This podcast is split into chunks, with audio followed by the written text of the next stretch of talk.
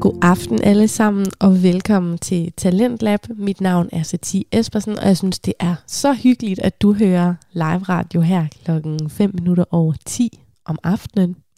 De næste to timer, så er det mig, der er styrmand ved roret. Det er mig, der trykker på knapperne, og det er også min nasale stemme, der ligesom pakker alt ind i det her program. Ikke at jeg er stolt af det, men hvis du har været med hver aften kl. 10, så har du ligesom hørt den her følge tongue af mig, der gennemgår en vaskeægte sommerforkølelse. Jeg har faktisk lavet et interview til, den her, øh, til det her program, og det sker jo ikke så tit. Normalt så sender vi bare et eller to episoder af en podcast ud til jer, men i dag der har jeg også en af podcasterne bag med, efter vi har hørt hans afsnit, og han sagde faktisk til mig, har du sovet i træk? Og så er jeg sådan, gud, er du tankelæser? Ja, det gør jeg faktisk lige nu. Jeg sover i træk på en madras øh, ved siden af min datters seng. Så sagde han, både Søren og jeg, vi har sovet i træk, så jeg var faktisk nødt til at sove med sådan en halsedisse på, for ikke at blive forkølet. Nå, spøj til side. Det, det skal handle om, det er den virkelig gode podcast PL Taktiko. Og det er simpelthen Søren og Morten, der står bag den, og de ved simpelthen alt om den engelske fodboldliga, og de elsker den højere end alle andre fodboldligaer. Og det kan de få mange lange snakke om, og det optager de og sender ud i deres podcast til glæde for os andre. Det er den nyeste episode, de har sendt ud, vi skal lytte til nu, og den handler blandt andet om forudsigelser. Alt det her, jeg ved ikke, om man skal sige gossip, når det er sådan meget mandsdomineret verden, men alle de her rygter, alt det her snak, øhm, og alle de her forudsigelser om, hvad er det, der kommer til at ske i det her transfervindue. Altså det er jo meget ligesom politik, ikke? Man har masser af kommentatorer, der sidder og kommenterer på noget, som sker om en uge eller en dag, eller efter en forhandling, eller hvad det nu kan være. Så det er simpelthen det, som øh, mændene bag den her podcast, de snakker om i dag. Og det er super godt selskab. Jeg vil sige, lad være med at skifte væk, bare fordi jeg har sagt fodbold og England og Premier League. Så bare bliv her, fordi Søren og Morten er mega godt selskab.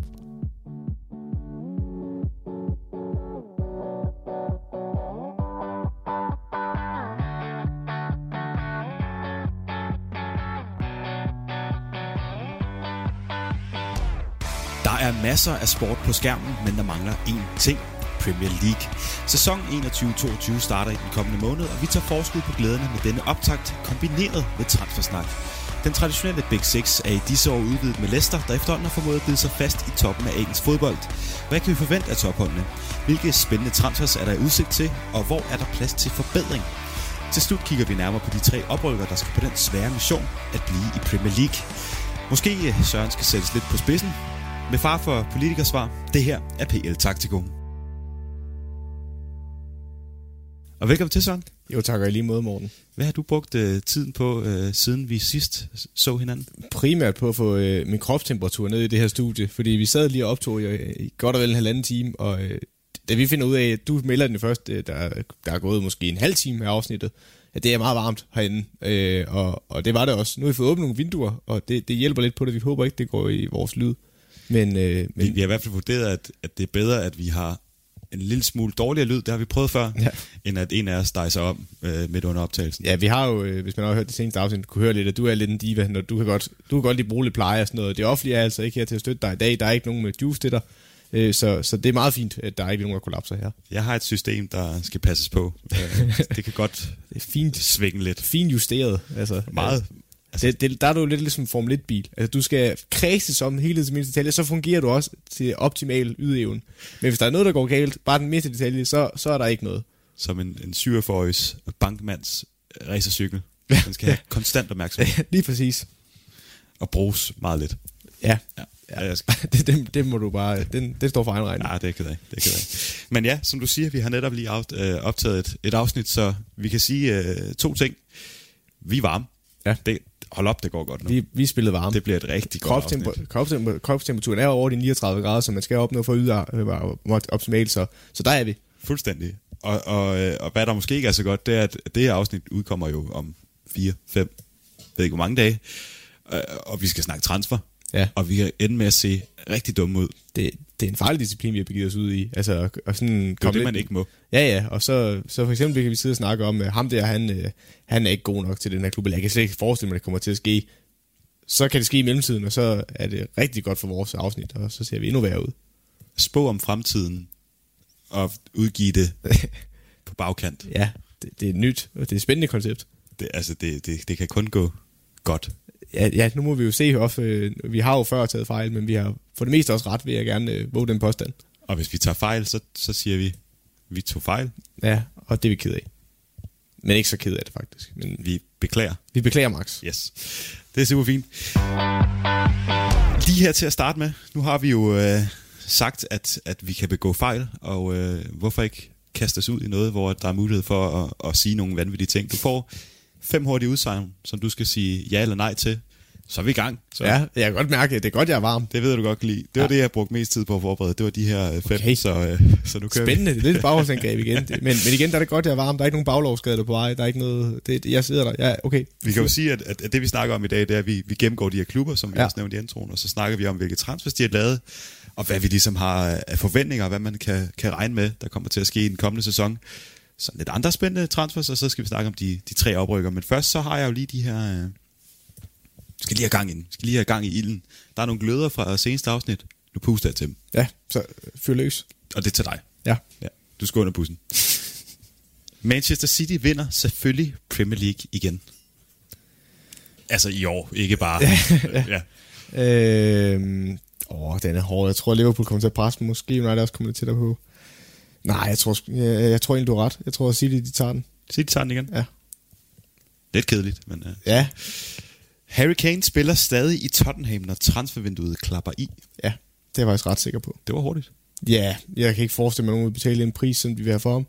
Øh, jeg ved, City godt kunne være, eller jeg ved, mange klubber er interesseret, i ham, men City har været dem nok har været den største bejler. Men hvis de der 160 millioner pund, det, det kommer ikke til at ske. Det, det tror jeg simpelthen ikke.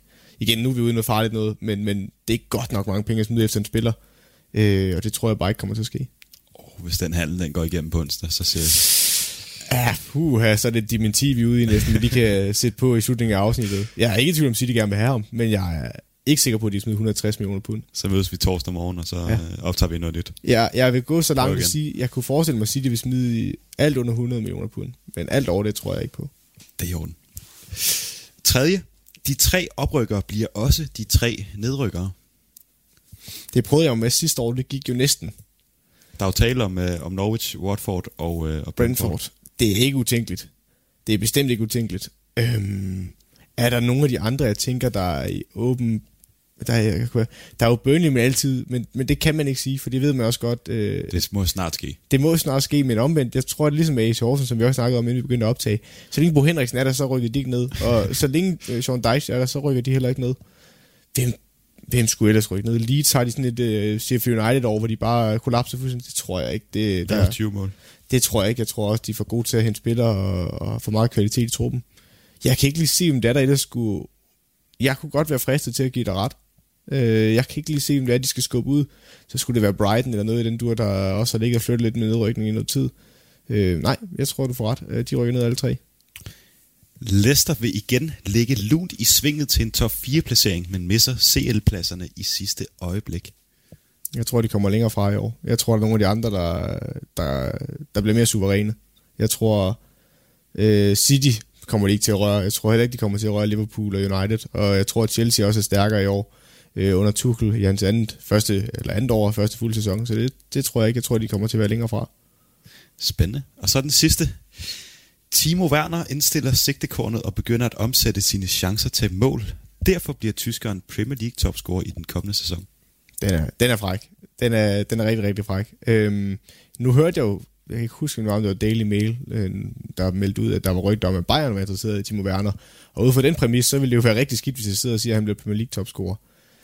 Og jeg har det rigtig skidt med at skulle udpege en mand til at blive topscorer hver sæson. og Hvis Harry Kane stadigvæk er i Tottenham, som er lidt min teori, jeg tror ikke, Timo Werner bliver topscorer. Øh, jeg tror godt, at han kommer til at score flere mål. Det er jeg ret overbevist om, hvis han får lige så meget spilletid. Øh, for jeg har stor tiltro til ham. Men lige at blive topscorer, det tror jeg ikke på.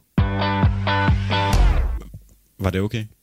Ja, Du, du virker meget rolig. Pulsen er helt... Ja, men det, jeg er varm, og, og, ja, og så er jeg lidt indstillet på, at den sidste der med Timo Werner, er nok den, der bider mig mest, fordi jeg kan ikke lige sige, at han ikke bliver topscorer, for jeg kan godt se, han scorer mange mål, men hvis du beder mig om at vælge en mand i hele Premier League, der bliver topscorer, så vil jeg ikke vælge Werner. Har du en, øh, en, en vanvittig forudsigelse, du vil spide fra start af om den kommende sæson? Noget, du har gået og tænkt over, at du tror, Mm-mm. Leeds bliver toer? Eller en, Nej, nu skal jeg lige tænke mig om. Hvis jeg endelig skulle komme med noget kontroversielt, hvad skulle det så være? en transfer måske, som, øh, du, Øhm. øh, som du vil, vil røbe her, og som Fabrizio Romano han kan Ja. hive op og sige, at i PL Taktiko, der snakkede de om, at Jan Altså- Vestergaard han faktisk skulle til City. Jeg, jeg kommer ikke med nogen transferforudsigelser på den måde, fordi jeg bruger jo andres kilder, og kun hvis jeg havde min egen kilde, ville jeg turde komme med sådan noget. Så skulle det være et eller andet vanvittigt, øh, og igen, det er nok mest, så skal jeg komme med et eller andet bare for at provokere, som jeg alligevel har lidt tiltro til. United får ikke fat i Varane og vælger Simon Kjær i stedet for. Nej. Hvis jeg endelig skulle komme med noget lidt kontroversielt, så... Øh, hvis jeg skulle komme med et rigtig frækt bud, så siger jeg, at... Øh, så siger jeg, at... Øh, ja, hvem pokker skal det være? Det er næsten en trænerføring, jeg er ude, jeg gerne vil sige. Men jeg skal lige se, tænke mig om, hvem pokker er de der i toppen, jeg kunne se ryge. Øh, jeg bruger udlæggelsesmetoden. Det bliver ikke godt i Ola. Det bliver heller ikke Klopp, der er fyringstråd. Det er heller ikke Ole. Det er heller ikke Ole. Øh, Tuchel gør slet ikke. Så er vi jo nede omkring noget Tottenham-værk igen, og de har lige ansat nogle Espirito Santo. Det vil være en katastrofe, hvis de fyrede ham så tidligt. Øh, og så er jeg ked af at kigge på dig, og så er der Brendan Rodgers også, ham tror jeg heller ikke bliver fyret. Så er vi nede omkring Arteta, øh, og jeg kan rigtig godt lide Arteta. Og jeg tror også, købet Ben White, øh, tror mange af de rigtige ting. Øh, jeg kunne godt... Nej, ved du, jeg går en anden vej. Arsenal vinder Premier League. Nej. Nej. Jeg tror... Oh, du er hurtig til at afvise. Nej, den er jeg hurtigt til at afvise. Og jeg kunne godt finde på at sige, at Teta kunne være den første, eller kunne blive fyret inden, øh, inden, øh, inden nytår. Men, men hvis jeg endelig skal komme med en, så tror jeg, at Rafael Benitez er fyret inden, øh, inden nytår. Okay. I, og uh, og i den, Everton. den, er, den, er, den er primært for at provokere, men, men den har også lidt græn af sandhed, fordi jeg er lidt spændt på det projekt, det Everton, hvor det er på vej hen. Øh, Ancelotti synes, jeg havde fat i mange af de rigtige ting, men det var heller ikke, fordi de sluttede øh, specielt imponerende i Premier League. Det var fat i nogle rigtige ting. Kan Benitez løfte på samme måde? Han kommer over fra Liverpool-siden og skal være i Everton. Jeg synes, han er en dygtig træner, men er han også at tiden løber lidt fra ham, ligesom den gjorde med Mourinho? Det kunne måske godt være. Jeg, øh, hvis jeg skal komme med en kontroversiel udmelding, og det er mest bare for at provokere, så øh, er Benitez fyret i Everton inden, øh, inden januar. Det er dejligt. Og så lad os, lad os øh, starte afsnittet her. Eller, jeg har allerede startet, men, øh, men med det, vi i hvert fald har, har forberedt. Vi skal snakke om, øh, om de her Big Six plus Leicester, og, øh, og skal vi ikke starte i forhold til sæsonen sidste år, nedefra op, og så sige, at vi skal starte med at snakke lidt om, øh, om Arsenal. Man kan sige nævneværdigt, det er, at, øh, at Emil Smith Rowe, han har fået en ny aftale og er blevet 10'er. Og hvad kan man øh, udlede af det, udover at Arteta selvfølgelig tror på ungdommen endnu en gang? Ja, så også Aston Villa havde budt på ham to gange. Øh, jeg tror, det er budt i omegn 30 millioner pund. For det første viser det, at øh, jeg, jeg stoler meget på Aston Villa scouting, så der er en grund til, at de har kigget på Emil Smith og håbet på, at de kunne få fat i ham. Var nok lidt ambitiøst. Øh, men det viser også, hvor stort det lyser, og tæt at se ham, og hvilken stor fremtid han kan gå i møde. Også, øh, jeg synes, han var rigtig, rigtig god i anden halvdel af sæsonen, specielt også efter Arteta kom til øh, som 10'er. Øh, det er en lovende spiller, og det kan blive spændende at se, om Arsenal kan holde fast i ham, hvis han fortsætter sin udvikling. Lidt som vi snakker om øh, i sidste afsnit med Saka og nogle af de andre unge spillere. Øh, så, så super vigtigt for Arsenal, at de får ham ned på en lang aftale, så de kommer til at stå i et problem med, at hvis han virkelig slår igennem, altså han er slået igennem, hvis han virkelig får et stort gennembrud, hvor han er en nøglespiller for Arsenal, øh, og de begynder at komme højere op i tabellen, så skal de ikke stå med dilemmaet om, jamen, har vi ham på en aftale, der er langt nok ud i fremtiden, eller, åh oh, gud, nu begynder han måske at blive øh, ud af en pris, øh, ja, eller en løn, lønmæssig sammenhæng kan blive for stor for klubben, øh, og også måske blive for stor i forhold til, at der er andre klubber, der kunne være interesseret i ham. Øh, og hvis Arsenal ikke har den fornødende succes, jamen, så kunne han begynde at kigge sig om efter andre muligheder. Har man på, nu, har vi ham, nu har de ham på en lang kontrakt, så det problem er lidt ud af verden, i hvert fald i den nærmeste fremtid, så det er super vigtigt. Og så er det jo de unge spillere, der har, ligesom har, har, har taget læsset i, øh, i den sæson, der de har været med at skulle øh, begynde at præstere. Det var da netop Emil Smith Rowe begyndte at, at være med, at det, at det vendte lidt ved, ved, ved juleprogrammet, hvor de fik en vigtig sejr over Chelsea, blandt andet. Og så har de hentet nogle, nogle spillere indtil videre. Vi skal jo sige her fra start af, at, at alle de store handler selvfølgelig venter på sig, fordi der er lang tid nu med det her transfervindue, men nogle klubber har jo allerede hentet lidt, og det har Arsenal også. De har hentet en øh, midtbanespiller i Anderlecht, Sambi Lukonga, og en øh, bak i Benfica, Nuno Tavares, og det er jo også unge spillere begge to. Hvad, Udover trøjesalg selvfølgelig, hvad, hvad, hvad er det så, man prøver at opnå med de her to køb?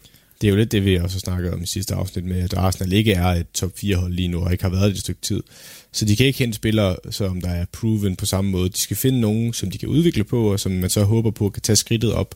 Og det er det, de gjort ved at hente spillere fra Anderlecht og Benfica, som der er to kendt for at udvikle talenter øh, og nogle af de største klubber i deres øh, lande. Og så skal det være nogle spillere, man kan tage op til næste skridt, og som Arteta skal være med til at udvikle. Øh, så der har scouting-afdelingen kigget på de her spillere, de har kigget på, at der er nogle spidskompetencer, de kan bruge.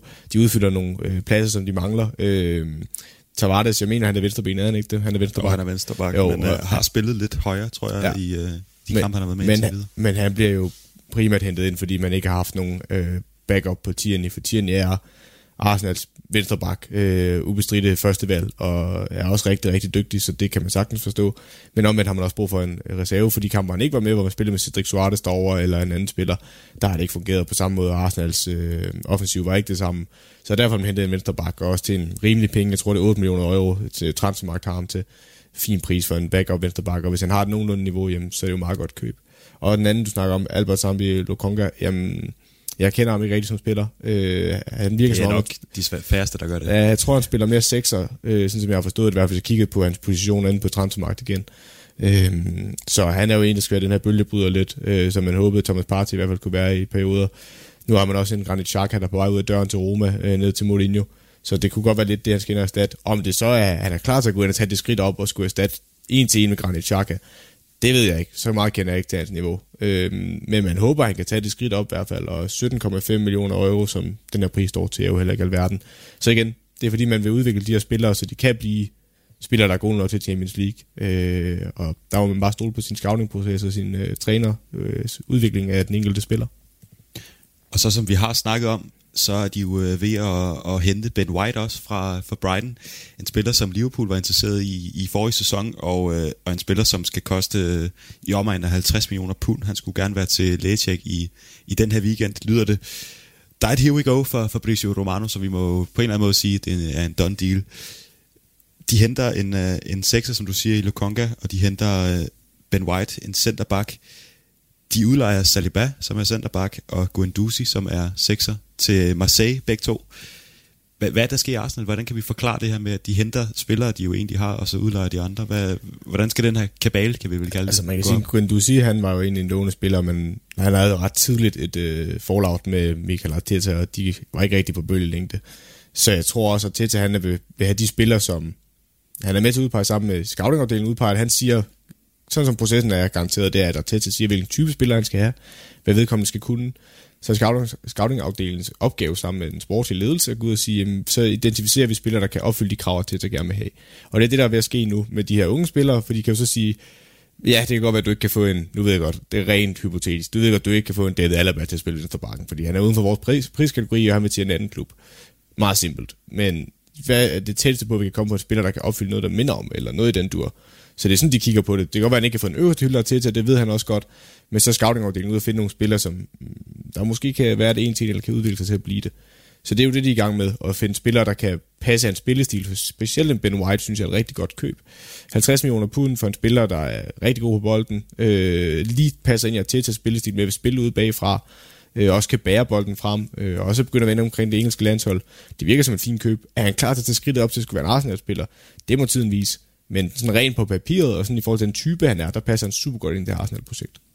Og kan du forklare sådan, i forhold til den type, han er, hvorfor det er, han passer perfekt? Ja, det er netop fordi, det er fordi, han er så god på bolden. Altså, øh, nu synes jeg, at Gabriel, de havde nede i midterforsvaret, øh, Gabriel Michales, han, han var rigtig god i starten af sæsonen specielt.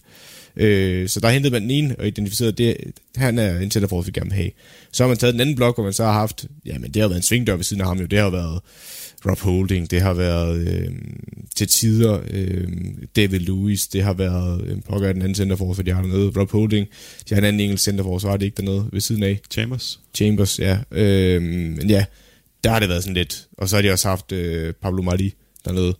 Øh, det har været svært at finde marker til Gabriel, og det har man nok ikke det har man nok erkendt, at man ikke havde i truppen, og så har man sagt, jamen Ben White, øh, man har scoutet ham, han er dygtig på bolden, øh, og det er Gabriel Morales også, så nu begynder det at ligne noget nede i det midterforsvar. Man har et markerpar, der forhåbentlig kan løfte hinanden. Øh, og ja, det er derfor, man har hentet ham. Han passer perfekt ind, kan bære bolden frem, er ikke bange for det, øh, fordi man har også prøvet med de andre centerfor, at vi skulle have bolden, men det har bare ikke været naturligt for dem på samme måde. Så det er det, man har gjort. Man har identificeret et spillertype, man gerne vil have, og det er det, man har fået i Ben White. Øh, så det passer rigtig godt. Og så er der jo lidt, øh, lidt rygter, der også går i forhold til, hvilke øh, spillere de godt kunne tænke sig at hente ind. Der var en øh, Manuel Locatelli fra Sassuolo, der havde et øh, fantastisk EM. De skulle gerne være klar til at byde de 40 millioner pund, som Sassuolo de gerne vil have for ham. Men øh, Juve er også i spil der, så den er sådan lidt, øh, lidt svær. Og så har der også været noget snak omkring øh, offensiven, fordi det er jo, øh, det, er jo det, at de gerne skulle, øh, måske i hvert fald, øh, prøve at, at blive lidt bedre. Fordi at vi snakkede om det i forrige afsnit, at de var jo dem, der lukkede tredje færrest mål ind i, øh, i forrige sæson, så måske de også kunne begynde at, at score nogen og, og lave nogle chancer. Det er jo ikke, fordi de ikke har stjernespillere op foran, men der er også snak om en James Madison fra, fra Leicester. Ja. Kunne du se det ske, og, og hvor er det egentlig Arsenal, de skal, de skal ligesom rykke for at, at kunne øh, tage et skridt op? Det er også, øh, den bliver godt delt op i to, den diskussion egentlig. For det første, så i forhold til James Madison, så er der snakket om en pris på 50 millioner pund, og måske en byttehandel med Maitland Niles, der skulle den anden vej. Øhm, men jeg, jeg kan ikke rigtig se Leicester give slip på ham, fordi for det første er Arsenal direkte rival. Det ved jeg godt, de gjorde med Chilwell, men der var pengene så store, øh, at man ikke kunne sige nej. Det kan godt være, at Arsenal også er der, at de vil smide så mange penge. Men for James Madisons synspunkt, så ved jeg ikke, om jeg vil tage til Arsenal lige nu, og jeg ved heller ikke, hvorfor Arsenal skulle være så interesseret i James Madison. Det er jo 10-rollen, som vi lige har snakket om med Emil Smith Rowe. Altså, James Madison, han er ikke så bevægelig, han er ikke en, der løber meget boks til boks. Jeg siger ikke, han er langsom, men han er heller ikke den der type, der løber zonen sort i en kamp. Det er i hvert fald ikke mit indtryk af ham. Øh, og han skal have mange løb omkring sig. Hvis du både har ham og Emil Smith Rowe, der begge to er meget af de her 10 år, så frygter jeg, at der kan blive øh, for meget trafik der. Jeg føler ikke, det, det er ikke spil med, spiller jo, de er jo begge to intelli- øh, spilintelligente og har god teknik, men jeg føler ikke, at de komplementerer hinanden sindssygt godt. Øh, så er det fordi, du vil overspille 4-3-3 med en 6'er, som der så sidder og beskytter de to, men der synes jeg ikke, de har et løbepind som nok, der kan retfærdiggøre det. Og det bliver hurtigt alt for offensivt. Så jeg kan ikke rigtig se, hvorfor Arsenal lige skulle hente ham. Øh, det, det forstår jeg ikke helt. Og en anden ting, jeg heller ikke forstår, det er nok, at de er interesseret i Aaron Ramsdale, altså målmanden fra Sheffield United. Øh, det skrev The Times, at øh, de har budt på ham to gange, Arsenal har vist budt i omegnen af 20, og i stedet for 20-25 millioner pund, og Sheffield United de vil have 32 for ham. Og jeg, jeg føler bare, at kæden hopper af her. Altså, øh, det er der to årsager egentlig. Den ene er, at øh, den ene er, at jeg, jeg synes ikke, Ramsdale er så god en keeper. Altså nu har han også stået i svære situationer i både Bournemouth og Sheffield, Sheffield United, hvor der var havlet mål ind og mørne på ham.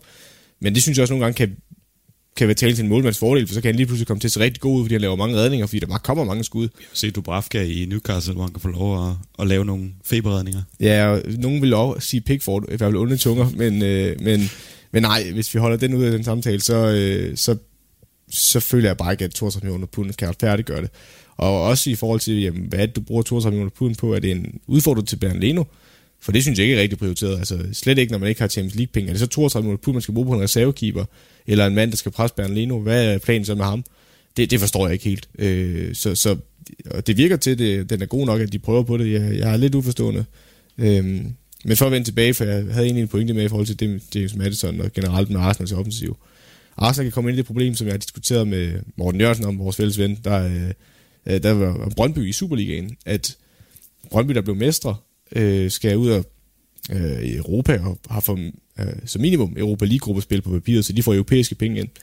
Hvad skal Brøndby så gøre? For deres model er jo, at de gerne vil have unge spillere op og udvikle dem, men de har også fået en unik mulighed i, at de står i et øh, europæisk gruppespil, og de er mestre, og, og de kan jo investere herfra jo, og så sige, nu spiller vi ikke kunne få fat i før, vil vi gerne have nu. Men så skal man også passe på den økonomiske perspektiv, at man kan gøre det ansvarligt. Og der føler jeg, at der er en balancegang, man skal gå.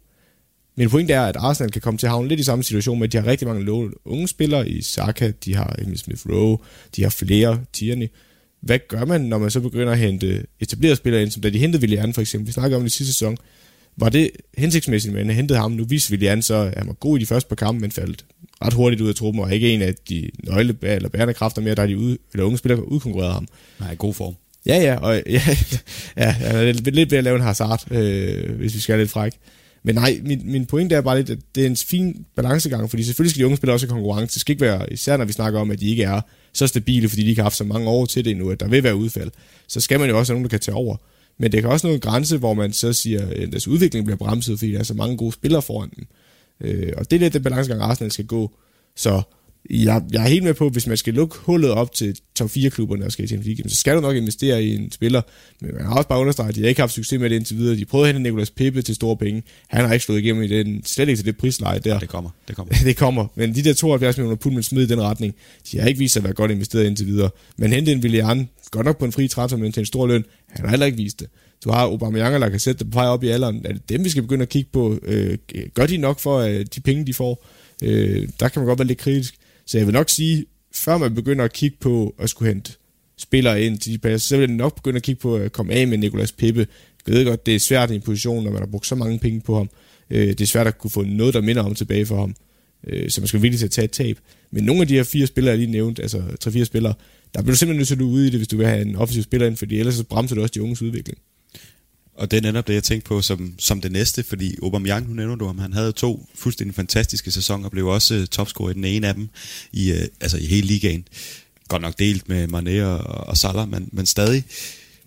Og så har haft en, en forfaldet sæson, hvor han ikke har lavet de mål, han skulle, og har også lignet en mand uden selvtillid, selvom håret siger noget andet, og, og, og har, altså, han er jo den ubestridt største stjerne, også selvom uh, Nicolas Pepe, han har, han har det prisskilt, som han har.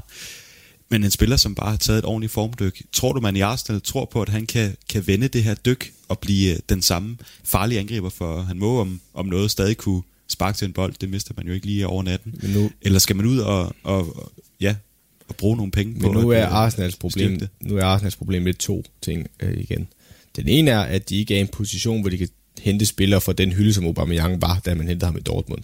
Øh, det var et ret flot køb fra deres side dengang, og viste sig også ret hurtigt at være en kæmpe succes. Nu snakker vi om Aubameyang, der er i en anden alder og i en anden situation. Øh, han har jo ikke mistet evnerne som fodboldspiller. Men fra mit synspunkt af, så bliver det svært, fordi for det første, så er det ikke en position af styrke, de skal sælge ham nu. Tværtimod. Han har også en lang kontrakt til en kæmpe løn, så er der andre, der vil tage den løn? Det er ikke sikkert. Øh, så man skal også overveje, om man har de penge til at skulle smide efter en erstatning af Aubameyang. Øh, jeg vil nok stille op på den måde, at Øh, jeg ved godt, Aubameyang og Lacazette, der vi også snakket om podcasten, for at de to forskellige typer angriber. Men jeg vil nok skille mig af med en af de to, inden jeg køber noget andet ind. Fordi ellers så løber du godt nok rundt med en løntung seddel, eller en stor øh, lønseddel til de spillere, og til spillere, der ikke rigtig bidrager i den grad, de burde til løn i hvert fald. Så på den måde vil jeg nok skille mig af med enten Lacazette eller Aubameyang, og jeg vil nok skille mig af med Lacazette først. Øh, fordi øh, jeg synes, Aubameyang har vist, at han har et højt topniveau end Lacazette, når han rammer det. Øh, så, så det vil være min umiddelbare tanke. Men, men jeg vil også kigge på Nicolas Pepe, og jeg vil også kigge på en Willian, hvis jeg kunne slippe afsted med det, specielt Willian. Det, jeg er glad for, at du siger specielt Willian. Jeg synes jo, at, at Pepe han har vist sig og, og godt at kunne lave mål, også i slutningen af sidste sæson, og Ja, jeg tror, det bliver hans år. Det men, tror jeg. men det er også det, der er svært ved en spiller som Nicolas Pepe generelt, når man har den samtale jo. Fordi den der prisskilt kan han bare ikke slippe af med. Det kan godt være, at han er en god fodboldspiller, men han er ikke 72 millioner pund værd. Og der skal man så gøre op med sig selv, jamen, kan vi få noget andet ind, der kan levere det samme, og måske til en lavere løn, så kan vi måske skabe værdi andre steder i truppen med de ekstra lønkroner, vi får frigivet. Øh, jeg vil give dig ret, jeg synes også, at han er en spændende spiller, jeg synes også, at han er meget lille. Øh, så, så det kan godt være, at han skulle have en chance mere, men der er så nogle andre, der må ud, fordi du kan ikke blive ved med at løbe rundt med så mange løntunge spillere op i den, der ikke bidrager nok. Og så kan vi godt sige, at Pepe har potentiale, og øh, jamen, Aubameyang kan være, at han rammer niveau, men det er bare rigtig mange kan. Altså rigtig mange uvidsheder. Øh, og det går bare ikke, hvis du skal lukke det hul der op til toppen. Og hvad skal vi egentlig forvente af Arsenal i den sæson her? Altså, det er jo, det er jo stærke hold også øh, op over. Nu snakker vi om den her Big Six, og vi har, vi har syv hold med her i dag, hvor det, altså, det er jo ikke fordi, man tænker, at Arsenal er det stærkeste af dem alle sammen, og øh, heller ikke top 4 måske, hvis man umiddelbart lige skulle sige sådan og sådan og sådan og sådan. Det er måske endda det svageste. Det har du så vist at være i, i sidste sæson. Hvad, hvad skal man forvente af Arsenal? Skal man forvente, at de går ind i top 6 igen, eller skal man egentlig regne med, at nu siger vi, at det ikke er godkendt, det der er sket i, i denne sæson med, med en 8. plads, men vil det være i går så en godkendt at få en 8. plads i denne sæson, med Nej. det som der ligesom er på tale, du siger, de kan ikke hente de største spillere længere, de kan ikke Øh, de har ikke noget europæisk. Man kan ikke... Øh, jeg har igen været meget stor fortaler for at tage min stadig er den rigtige mand til arbejdet. Men man kan ikke blive ved med at blive nummer 8 som Arsenal. Altså så kan det godt være, at vi kan snakke om, at, at, man, at man ikke øh, måske er den stærkeste truppe på papiret, men så er det op til Artetas opgave at udvikle de spillere, han har i truppen, så de kan blive. Igen, mit eksempel er altid med, for eksempel nu er jeg også Liverpool-fan, men når jeg ser på Liverpools trup for eksempel, så er der mange af de spillere, der ikke øh, var til top 4, da de var under en anden træner. Men Jürgen Klopp var jo med til, at sådan en som Henderson er blevet fast inventar på holdet. Øh, og det var han ikke til at starte med i Liverpool, heller ikke under Klopp. Øh, men det er jo blevet. En James Milner for eksempel. Han udviklede også en spiller som Gini Wijnaldum, de hentede ind. Øh, Firmino fik en opblomstring under ham. Altså, der er mange spillere, som der ikke var til top 4 måske, da de blev hentet. En Sergio Mane, også en spiller, man henter i Southampton. Det er jo spillere, der han er med til at udvikle.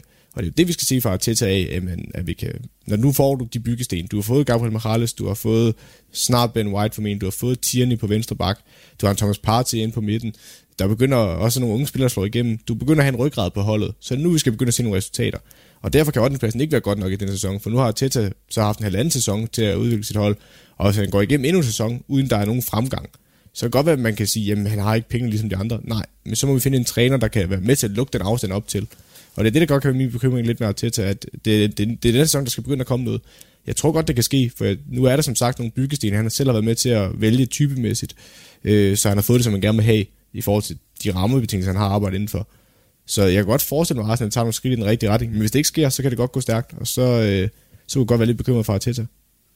Og lad os se, om du også er bekymret for Arteta, når vi øh, åbner sæsonen, og ja, hvad der nu engang sker på, øh, på det tidspunkt. I hvert fald så skal vi videre fra øh, den røde del af Nordlondon til den hvide. Vi skal snakke om Tottenham, som har fået ny manager, som vi også nævnte i det forrige afsnit. Nuno Espirito Sanchez. Jeg skulle lige til at kalde ham Santo. Det hedder han da også. Hvorfor ja, skrevet Sanchez? Santo. Jeg ved heller ikke. Nuno Espirito ja. Santo. Det ændrer jeg ikke, fordi det er jo åndssvagt. Jeg skal ikke sige det igen. Og så har de fået en ny sportsdirektør, Fabio Paritiki, Paratiki, som vi også snakker om i det, i det forrige afsnit, og så har Son underskrevet en, øh, en ny aftale. Det lyder jo meget godt. Ja. Men så er Harry Kane måske også på vej væk, men det tror du ikke rigtigt på. Hvordan, øh, hvad tror du egentlig på det her Tottenham-hold? Øh, jeg synes, det er svært at finde ud af, hvor de er på vej hen. Øh, jeg er fan af, at de har sat en, eller ansat en sportsdirektør til at finde de her ting, og hvis der er lighed, altså en rød tråd mellem sportsdirektøren og træneren, så som regel der, at et, et godt hold starter, en god, øh, sund klub bliver drevet. Øh, så det er jeg fan af. Øh, jeg er lidt bekymret for med Harry Kane, hvor det er på vej hen, fordi det afhænger rigtig meget af, hvordan han reagerer på det her. Øh, jeg tror, han har været høflig, og været sådan lidt af bagvejen sagt, jeg vil rigtig gerne væk. Øh, det er i hvert fald det, det virker til. Hvis jeg har gjort det på den måde, så er det jo noget, man kan håndtere som klub. Men så skal man også være voksen nok som klub til at finde ud af, hvad er man villig til, og hvad er man ikke villig til. Fordi man kan sige, de kan vælge den ene vej og sige, okay, vi vil gerne sælge dig, men det skal være for en færre pris. Altså, vi har den her pris for dig, og hvis den ikke bliver mødt, så må du arbejde videre. Hvis spillerne accepterer den historie og siger, okay, det er sådan, det er, så er det jo fint. Så kan begge parter fungere i det her, hvis, man, hvis klubben kan sige, det er en pris, vi gerne vil have, og spilleren kan acceptere den pris. Der er så to udfald af den situation. Den ene er, at han så bliver solgt til den pris, og så er de skal ud og erstatte ham. En anden ting er, at der kommer en klub og byder under den pris, og Kane stadigvæk vil hen til den klub. Så kan der begynde at opstå nogle konflikter, og hvis der opstår konflikter i det her, især for en ny træner og en ny sportslig ledelse med klubs, altså uden sammenligning største spiller, så er man ude for en rigtig, rigtig skidt for start som en manager. Og det har øh, specielt med det øh, cirkus, det har været at ansætte en ny træner, så har man ikke brug for det i Tottenham lige nu. Så man skal gøre op med sig selv, er vi villige, kan vi, er vi stærkt nok som klub lige nu til at stå imod? Siger ikke, at de skal sælge Kane for en slik, altså de skal sælge ham for en ordentlig pris, og det er på den gode side 100 millioner pund, det er vi ikke uenige om. Men man skal være villig til at sige til sig selv, hvad er det, hvad er vores hensigt med det her? Er det virkelig, at vi vil holde på Harry Kane for enhver pris, og risikere, at han bliver rasende, og det kan gå ud over resten af holdet? Eller er det, at vi vil have en ordentlig pris for ham? Øh, og det er jo så det, man skal gøre op med sig selv. Jeg tror godt, Tottenham kan blive fanget lidt af det her. Jeg tror godt, hvis City kommer her om en uges tid og siger, fint, vi byder 100 millioner eller 120 millioner pund for Kane, og de siger nej, så tror jeg, der bliver ballade i Tottenham, og det tror jeg ikke, klubben har brug for lige nu. Men jeg kan godt forstå dem, fordi det bliver tæt på muligt at Harry Kane, og jeg sagde også, at jeg gerne synes, de skulle holde fast i ham, men det skal ikke være for enhver pris. Nej, og det er jo netop det, der kan afgøre lidt, hvordan sæsonen bliver, fordi Harry Kane har jo været den vigtigste, som vi også snakker om i forrige afsnit, for, for den sæson, der de har været, og han vil jo uden tvivl også blive den vigtigste på, på holdet i næste sæson. Også selvom Son har lavet en ny aftale og også præsterer på højt niveau, så er det jo bare ikke med samme styrke, som Kane kommer med. Det her med, at han også har begyndt at styre spillet og ligger, ligger assist og laver bare mål på samlebånd. Selvfølgelig, og har været den største stjerne i Tottenham. Og han har også længe været rygtet væk, fordi Harry Kane vil også gerne vinde ting. Han vil gerne vinde trofæer. Og øh, uden at fornærme nogen, det bliver nok ikke lige Tottenham, han får sin øh, Premier League-titel inden for de nærmeste mange år. Og nu fik han heller ikke EM-titlen, øh, desværre vil nogen mene. Øh, os danskere er jo sådan lidt haha.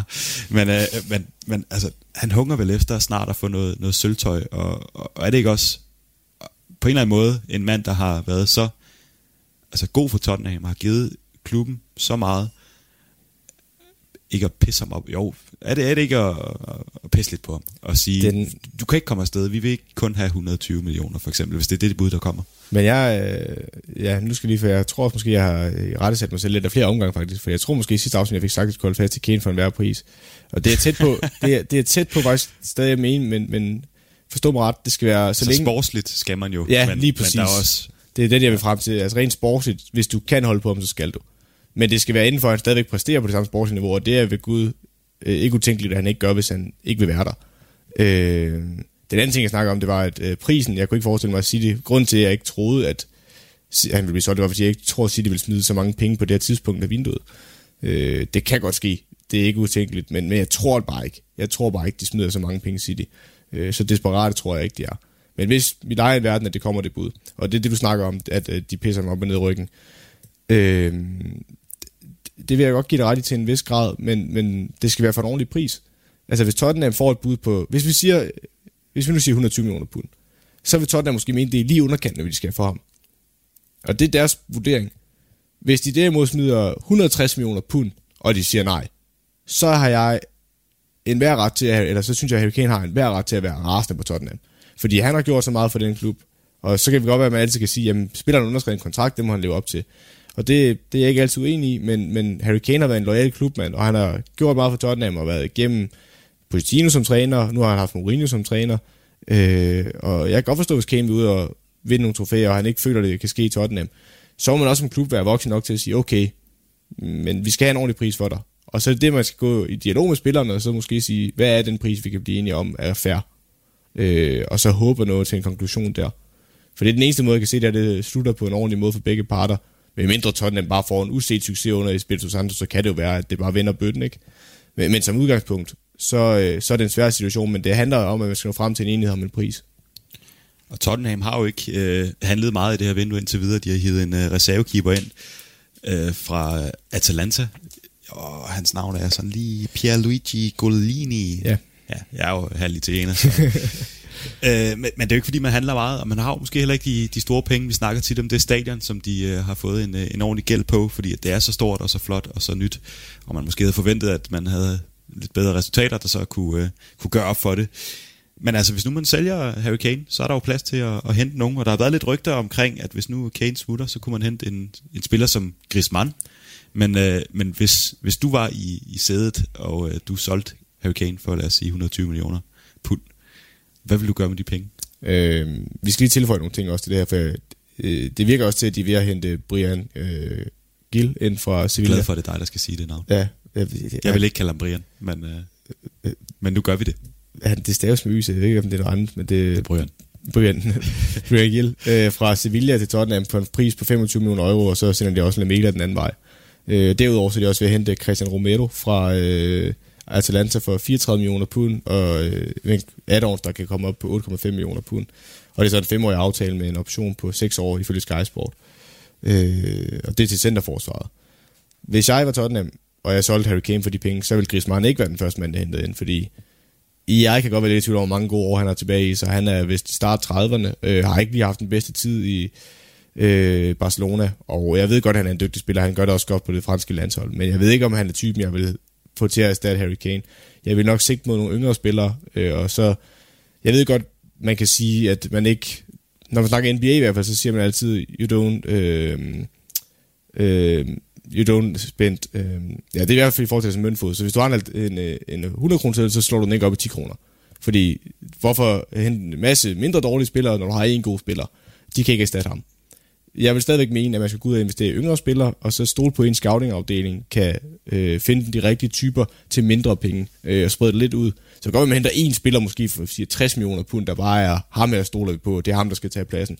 Men så samtidig krydder det lidt med nogle andre pladser også. Fordi når jeg kigger på det Tottenham hold, så øh, investeringen i ham, der er Christian Romero til centerforsvar, er det helt rigtigt. Der er centerforsvar har siden de har haft aldrig Virella Fatongen, der kom op i årene, så mistede man Fatongen sidste år på en fri transfer, eller mistede, man lod ham gå som aldrig vil som også er ved at være oppe i årene. Du har en Davison Sanchez, som jeg aldrig har set det så store lys i. Han har haft et stort potentiale til den Ajax-tid. Øh, men Mourinho troede jo aldrig rigtigt på ham, og det øh, kommer også til udtryk flere gange.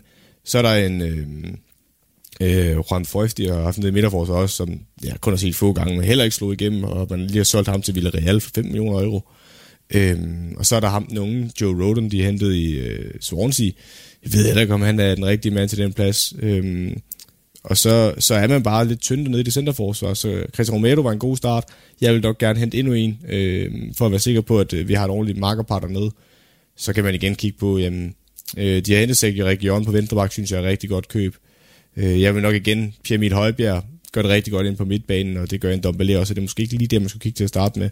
Måske noget kantspiller, noget angriber, i hvert fald noget, der kan erstatte Kane. Det er primært der, jeg vil kigge noget mere kreativitet op foran.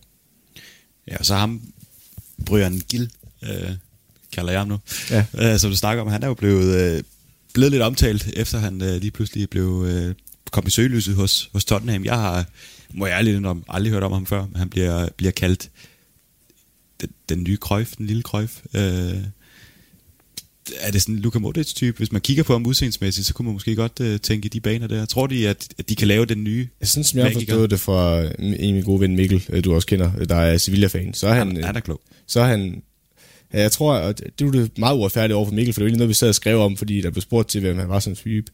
Og der blev han beskrevet ligesom en et purmands udgave af Messi. Og der, der, det er en meget hård udmelding, men han er sådan set typemæssigt i forhold til, at han er en dribler. Ja, men Øh, en, en, en fattig Messi ja. er jo stadig... Ja, ja, og han sagde, men han sagde så også understreget meget under fattig, at det var ikke, fordi han var i nærheden af hans niveau. Men typemæssigt er en lille dribler og kantspiller. Øhm, og jeg kigger på, at han har spillet i Eibar her i år, så har han i 29 kampe scoret 4 mål og 4 assist. Det lyder ikke af alverden. Øh, så jeg ved ikke, jeg ved ikke, hvad jeg skal vinde med ham. Det er en ung spiller, der skal ind. Og det er jo nok det, som jeg også snakker om i Tottenham, det er jo det, de bliver nødt til, ligesom med Arsenal, at de kan ikke hente fra øverste hylde på samme måde. Øh, så, så de bliver nødt til også at satse på noget udvikling af spillerne, og det er så op til Nuno Espirito Santo at løfte den opgave, eller løfte den opgave. Øh, så det er nok en kantspiller, vil jeg mene, der er kommet ind, og nok erstatter Lamela en til en, øh, men der er bare yngre, og man håber har et større potentiale. Og det kan jo være svært at spå om, nu når vi ikke ved, om Harry Kane er der, når, øh, når det hele skal afgøres. Men, men Tottenham, kan de, kan de avancere og gøre det bedre end den syvende plads, de, øh, de kom på i år? Selvfølgelig, det er muligt, men, øh, men hvad tror du? Problemet for Tottenham bliver lidt, at hele præmissen kommer til at hænge på, om de har Harry Kane. Øh, hvis de stadig har Harry Kane, så, og han er vel at mærke tilfreds med at være der, eller i hvert fald spiller på samme niveau, så kan de godt komme højere op. Øh, de er jo ikke længere væk, vil jeg mene, end for eksempel et Leicester-hold, føler jeg ikke, de er langt efter, hvis de har den rigtige træner. Øh, jeg er stadig i tvivl om nu, at Espirito Santo er den helt rigtige mand. Det, det skal jeg ikke kunne afgøre. Men øh, ja, altså, man må se på det her Tottenham-hold. Jeg, jeg er ikke sikker på, at jeg har så stor tiltro til det, men, men der er nogle spillere på, som, som jeg synes... De har lige været hentet nogle rigtige spillere, for eksempel Sergio Region, synes jeg var et godt køb. Pierre Mit synes jeg også var et godt køb. Så, så der er jo nogle ting, der taler for det. Øhm, det afhænger også meget af, hvad de andre hold rammer niveau. Det er lidt en søforklaring, jeg var ude i, kan jeg mærke. For jeg har ingen fornemmelse af, hvor det her Tottenham-hold er. Altså, jeg har sagt det, de, de har fået en sportsdirektør ind, og der er en træner. Hvis der er en samhørighed der, kan de gå i en rigtig retning. Men med den trænersyn, de har haft, så, så er jeg meget forunderligt over, hvor det her projekt det er på vej hen. Øhm, Og lad det være det, det afsluttende. Og du snakkede netop om, om Leicester, og det er dem, vi skal, skal videre til. Fordi Leicester, de er jo også en del af det, af det her race her. Det har de jo vist sig at være, i hvert fald i, i senere år. Og de har været ude allerede nu og hentet øh, lidt spændende spillere, og så øh, ja, har de lavet nogle legender gå, vil jeg sige. Det er værd at nævne, at Wes Morgan og Christian Fuchs, de har øh, ikke fået en ny kontrakt, og de er blevet luet af bagdøren. ah, nu skal det være ordentligt, Wes Morgan, han kigger på pension. Ja, men, det men om han havde fået en ny aftale, havde også været tvivlsomt. Ja, det, det, han- han har tjent sit. Øh, også Christian Fuchs, han har, han har sgu også gjort det fint. Men øh, de har hentet lidt, øh, lidt spændende spillere, og er jo også et spændende hold, og øh, det helt store spørgsmålstegn er jo nok, om, om Vardy kan blive ved. Han er også ved at være oppe i årene, han har vist sig at være en... Øh, altså, som, hvad var det, du, du plejer at sige? Han har fået en ny ungdom. Ja, en, en second revival. Ja. Var, ja. Han bliver ved med at score mål jo, men ham Patson Daka, det er hentet fra RB Salzburg, er virkelig spændende. Øh, har scoret, jeg tror det er 80 kampe eller sådan noget, i 82 kampe eller sådan noget. I må ikke lige hænge mig helt op på den, den specifikke ratio, for det her, det tager jeg altså for hukommelsen. Jeg mener, at spille 82 kampe eller sådan noget for Salzburg i ligaen og scoret 53 mål, hvilket er et rigtig godt snit. Øh, så han er en spændende spiller, og bliver spændende også, hvordan de vil få ham til at indgå i samarbejde. Er det med to mand på toppen, som de også har kørt i perioder? Øh, er han en erstatning for Vardy? Jeg tror mere, det er, fordi de vil køre med to mand op. Øh, men han har selvfølgelig også alderen til at kunne være en erstatning på længere sigt. Så har man hentet en øh, Bubakari øh, Sumare, tror jeg han hedder, eller noget i den retning i hvert fald. Igen, jeg er glad for, at det er dig, der udtaler Ja, det, han er blevet hentet i Lille øh, for 20 millioner euro, og det siger også noget om, hvilken styrke Premier League-klubben har økonomisk. Det er altså for det franske mesterhold, at man går hen og en af deres øh, bedste spillere. Øh, og jeg kunne måske godt have kommet til at sammenligne ham lidt med, eller komme til at ham, øh, Lokonga, eller hvad han hedder, ham fra, øh, der skal til Arsenal. Øh, det kan godt være, det er ham, jeg har forvægtet mod Sumare, fordi jeg ved, at ham Sumare, han er en sekser og en øh, bølgebryder. Så det er det, man har hentet ham ind til. Øh, også fordi man har haft en de skade en del, og der er godt en spiller, som mange klubber kunne være interesseret i, hvis han rammer sit niveau i den her sæson. Så øh, det er en forstærkning af midtbanen, og så især, øh, ikke især, men jeg er også glad for transferen af Ryan Bertrand, de har hentet i Southampton på en fri transfer. Det synes jeg også er rigtig godt set. Øh, specielt efter, at de mistede Chilwell sidste år, og jeg rigtig føler, at de havde en erstatning en til en. De havde ham nogle øh, Thomas, der spillede derude, men bare for at få noget rutine ind, og Ryan Bertrand er bare en solid Premier League back, øh, der, der er vant til at spille over i den side af banen og har venstre benet. Så det, det er nogle gode transfers, de har lavet, og det, det er typisk lister med den scouting-afdeling, de har. Ja, og er de her transfers ikke også lidt et, et tegn på, at, at Leicester er kravlet op ad stigen, at de kan tiltrække de her spillere. Vi så Daka have et, et fantastisk EM, eller ikke fantastisk, men man viser virkelig frem øh, med sin hurtighed og, og sine EM? driblinger. Passan Daka. Nej, nu bliver jeg forvirret. Han er fra Zambia. jeg skulle helt- sige, skal sige er, er, det Patrick Schick, du tænker på? Nej, jeg, det var ham der fra Belgien. Nå, ham kantspilleren der. Øh, ja, han spiller ikke i... Øh, Nej, jeg er helt forvirret. nej, men Det er ja, rigtigt. men ja, ham, øh, Daka, han er fra Zambia. Det men, bliver ikke klippet ud, jo, det her. Det, nej, nej, Det, det, det gør vi aldrig. det skal vi huske. Ja, vi, vi er one-takers på den her, men Men, men er det ikke et tegn på, at, at de også har lidt, øh, lidt styrke i forhold til at kunne hente spillere, også når de, øh, ja, altså, ja, men jeg jeg vil, er helt ud af den nu. nej, men jeg, vil over. stadig, men jeg vil stadigvæk sige, at, at der er også andre Premier League-klubber i deres, der har inspiration over på det europæiske, for eksempel Wolverhampton, som der kunne hente tilsvarende spillere. For mig at se, så er det bare, at nu har vi ikke set den på banen, men udefra set, så virker det som nogle gode signings igen for deres scouting-afdeling. Altså, Person Dark har scoret mål på samlebånd i Salzburg. Hvad mere kan du forlange af en mand øh, til, at tage op i, eller til at tage skridtet op i Leicester? Jamen, han har jo vist det også. Godt nok på et lavere niveau, men det er ligesom, at han spiller for den hollandske liga eller noget i den retning. Man vil også vi- have en vis tiltro til, at de kan tage det næste skridt op, og det har Leicester tydeligvis. Sumaret tænker jeg også, jamen altså nu, øh, Lille er godt nok franske mester, men det er jo ikke fordi, at man tænker, at Nå, nu har de bare dominans over Paris nede i Frankrig. Det, det har de jo ikke, altså over for PSG. Så øh, jeg synes ikke, det nødvendigvis viser, at Leicester har rykket så meget. Øh, det er de samme gode transfers, som de har lavet tidligere. Øh, men forhåbentlig betyder det, at de kan holde mere fast i dem, i stedet for at skulle give slip på dem hele tiden.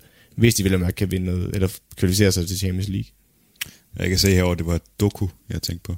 Ja, han var også, han var også spændende, skal det siges. Ja, så. Jeg er, jeg er helt ud af den. Men, men Vi er også ved at optage på anden, tredje time nu, så du er lidt undskyld. Ja, fuldstændig. Jeg, jeg sveder også allerede igen. Øh, men, øh, men i hvert fald Leicester, et hold, som du siger, du, du regner måske ikke med, at de kan, kan holde kadencen. Vi har jo sat dig jo lidt på spidsen i forhold til det her med, om de kunne være med i toppen, og så lige glide ud til sidst. Men du regner slet ikke med, at de er med i toppen. Og jeg vil ikke sige, at jeg ikke regner med, at de overhovedet er med, men jeg tror ikke, altså i år der snakker vi om, at de var en spillerunde fra at rykke op, eller ikke rykke op, wow, på at komme i Champions League. Og rykke op i Champions League. Ja, jeg rykker op i Champions League. Nu er det jo ikke øh, Superligaen, de er i gang med. Men nej, de var en, en, en runde fra at kunne være med i Champions League i den, i den sæson, vi er på vej ind i nu. Og om de kommer tættere på end det, det tror jeg ikke. Jeg tror, de kommer længere fra end det. Men det er ikke, fordi jeg tænker, at de kommer til at være 20 point efter fjerdepladsen. Øh, men jeg tror bare, der er nogle hold der, som vi snakkede, eller, som vi snakkede om. Liverpool, Chelsea, United, øh, City, der tager endnu længere skridt væk fra dem. Øh, og ja, det, det tror jeg bare, det tror jeg kommer til at være forskellen.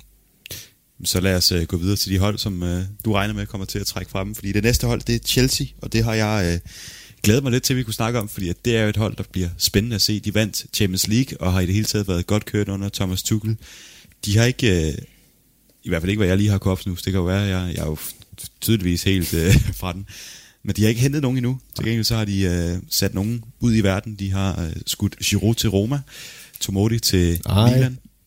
Nej, Ro- til Milan. Ja, AC Milan. Jamen, hvorfor, hvorfor har jeg skrevet Roma? Jeg ved godt, det er Milan. Ja. Nå, Giroud og Tomodi til Milan. Ja. Tomodi, der var udlejet, nu har fået en permanent aftale, og så har de lejet Billy Gilmore ud til Norwich. Og det er jo også, vi har jo snakket om det her angreb i, i Chelsea, at der var lidt mange, og Giroud var jo egentlig i overskud, og skulle måske have været skudt væk allerede i, i, i januar, men øh, har også vist sig at være, være god for dem alligevel, og et smukmand, om ikke andet. Og det er måske bare et tegn på, at det her Chelsea-hold ved jo godt, hvad det er, der skal ske, og det er, at de skal have styr på det, de har. De har hentet en hel masse sidste sommer, og nu skal der måske bare øh, ordentligt tjep på det. De skal have gang i, øh, i Harvards og gang i Werner, som måske bliver topscorer. Og øh, så skal det her Thomas Tuchel-tog bare øh, køre det ud af. Ja, og det skal, de meget, der er lige en anden transfer jeg vil sige, de har solgt Victor Moses, hvis man havde glemt, at han overhovedet var i Chelsea mere. Han har solgt 5, 5 øh, millioner euro til Spartak Moskva. Øhm, det, som det slår mig med det her Chelsea-hold, så er det også lejet Billy Gilmore ud til Norwich. Men det, der slår mig med det her Chelsea-hold, det er, at, øh, som du siger, de har en rigtig god trup i forvejen, og de er ved at luge ud i den. Det, som jeg tror, at det her Chelsea-hold gør nu, det er, at de leder efter en til to spillere med topkvalitet, hvor de tænker, okay, dem her, de kan lige skubbe os over toppen, og det er nogen, som vi gerne vil investere store penge i, øh, fordi man har alligevel solgt med de her spillere, vi snakker om nu, så har man alligevel solgt 35 millioner euro ifølge transfermarkt. Så du har også øh, noget net spændt, altså du har, ikke, du har tjent penge i det her vindue, og som en klub som Chelsea, der er så store, så plejer man at gå ud af de fleste, specielt sommervinduer, har brugt flere penge, man har solgt for. Øh, så jeg kan godt forestille mig, at de øh, investerer i en enkelt eller to profiler. Det er også det, det virker lidt som om, og ifølge de engelske aviser derovre og medier derovre, jamen, så er det jo en Erling Haaland, de går efter i Dortmund. Det er tvivlsomt, om de vil sælge ham, og, og hvis det ikke gør, så bliver det for en enorm stor transfersum. Øh, og ellers er det Declan Rice, de også rigtig gerne vil have i West Ham, hvor Chelsea vist også har været interesseret, øh, og Declan Rice har nægtet at forlænge sin aftale med West Ham, og har sagt, at han vil gerne lige holde sig opdateret, hvis der kommer bud fra Chelsea. Øh, det vil i hvert fald ifølge Sky Sports. Øh, og det er det her Chelsea sådan det er lidt specielt for mig med Chelsea, fordi så er der spillere som Tammy Abraham og Callum hudson som man ser et stort potentiale i, men der går rygter om, at man for eksempel, især Abraham har været rygtet meget væk. Altså han har været rygtet til Villa, fordi de har, der har været udlejet til tidligere, og de kunne godt være interesseret i ham som angriber. Så har han været øh, rygtet til, øh, så har både eller Callum Hudson-Odoi og Tammy Abraham været rygtet til, eller til Dortmund som en del af byttehandlen, med, hvis de skal have Holland nogle, en masse penge, og så en af de to oveni. Og så er Tammy Abraham igen blevet rykket til West Ham, øh, som en del af en byttehandel med Declan Rice. Så det virker lidt til, at Tammy Abraham på vej ud af døren også, og måske en Callum Hudson-Odoi, øh, hvis det rigtigt kommer på bordet. Og der vil jeg jo sige, at det er nogle af dem, man har udviklet selv af spillere, Øh, men jeg kan så også godt forstå, nu ved jeg især Callum Hudson Odoi, vil jeg være meget nød, øh, vil jeg meget nød slippe, for jeg ser et virkelig stort potentiale i ham. Men omvendt så er Holland nok en af de største talenter overhovedet i hele verden, øh, og har vist, at han kan score på den store scene. Så jeg kan godt forstå, at det er nok en af de eneste spillere, jeg vil overveje at bytte Hudson Odoi, og så smide nogle penge efter os. Øh, men det er det, Chelsea er i gang med, at de vil finde noget ekstra topniveau, lige den der 1-2 profiler mere, der lige kan tage dem over toppen. Øh, det, det tror jeg er det eneste, de kigger på i det her vindue. Ja, og så har der jo øh, været rygter om, at de vil have fat i Federico Chiesa fra Juventus. En spiller, som jeg ved, var en profil under EM. Den, den er jeg stegt ja, på. Den, den, den, er, det er den, rigtigt. Den kan du ikke, øh, jeg kommer tilbage nu. øh, har jo Gilev der også øh, ville øh, byde 85 millioner pund for ham. Noget af en pris for øh, en spiller af uprøvet, kan man vel ikke kalde ham, når han frem har været en stjerne og spiller i Juve og så ja. videre, men, men ikke en spiller, som i mange år har vist sig at være... Men jeg vil så sige, jeg vil sige, det der Chiesa-ryg, det har også været på Liverpool. Altså det er, jeg tror, det var i går eller forgår, så det blev meldt ud, at Liverpool har budt 85 millioner øh, pund eller euro. Og øh, i forhold til Liverpool i hvert fald, for det kan jeg, det må jeg ret sætte godt i i forhold til medieverdenen, øh, det, det kommer ikke til at ske. Altså det, det er taget ud af ren fantasi. Det kan godt være, at Chiesa er interessant for Liverpool og også for Chelsea, men specielt Liverpool vil ikke smide de point, eller, penge efter ham. Det kan jeg ikke forestille mig. Men vil så, det være sådan en spiller, som, som Chelsea kunne have brug for? De har jo hurtige øhm, spillere, de har øh, driblestærke spillere. Ja, men jeg tror bare selv Chiesa, øh, og jeg er igen meget modstander mod at købe spillere ud for, hvordan de præsterer til en slutrunde, fordi det er en meget lille sample size, og så kan det godt være, hvis du har scoutet dem på forhånd også, så er det noget andet, hvis du har scoutet dem i lang tid, og så bare bliver bekræftet i det. Men ellers er jeg meget modvillig i, at man øh, bliver fanget i the heat of the moment på den måde. Øhm, så jeg tror, at smide 85 millioner pund for Chiesa, det er et for stort sats, også for Chelsea. Øh, der var der nok være sådan en, altså, så kan man, så man sige, at Holland har ikke været med i sådan slutrunde. Nej, men han har bare scoret mål på samlebånd i Dortmund nu, øh, i en af de største ligaer, og han har også gjort det i Champions League. Øh, så jeg tror, det er indiskutabelt, at der er kvalitet i ham, også til den øverste hylde. Så det vil jeg hellere kunne retfærdiggøre at smide penge efter ham. Jeg tror ikke, Giesa er den, der lige rykker. Selv hvis han kommer ind på Chelsea, han vil være dygtig, så jeg er ikke sikker på, at han skubber deres topniveau så meget, som en Holland måske kunne. Også fordi, at selvom Abraham har gjort det godt, specielt under Lampard, og Timo Werner er også god, og jeg føler også, at han kommer til at score flere mål over. Det synes jeg, at ja, han, han minder mig så meget om Suarez i sin første periode i Liverpool. Der mangler bare slutproduktet, men alt andet ser jo rigtig lovende ud, og så ved jeg godt, at han har haft nogle afbrænder, men det har alle angriber. Øh, jeg tror, at Timo Werner kommer til at træde mere i karakter, men omvendt må man også bare understrege, at der er ikke kommet nok mål fra angrebet af, og det er så der, hvor man kan identificere en Håland og sige, bang, det er dig, der skubber os endnu højere op i det her, og det ved vi bare. Måske tænker du lige nu, hov, hvem er det, der taler om Premier League lige nu på Radio 4? Og der kan jeg afsløre, at det er ingen ringere end Søren Kirkegaard Åby. Og så Morten Palm Andersen. Du har nemlig lyttet til PL Taktiko, som er en fritidspodcast, og den har du hørt i programmet Talentlab her på Radio 4. Nu er der nyheder, og så er jeg tilbage med endnu mere snak om Premier League på den anden side.